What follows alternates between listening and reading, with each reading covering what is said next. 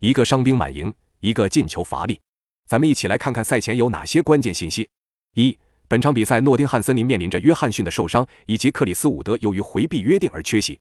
虽然仍有林加德、丹尼斯等经验丰富的球员能够首发，但攻击力显然是打了折扣的。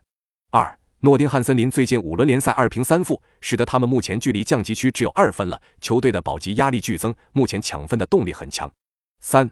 诺丁汉森林赛季初的主力中卫尼亚凯特在经历了半年的伤病之后，在近期伤愈，他本场可能会首发，但之前受伤的麦肯纳伯利本场依旧无法出场。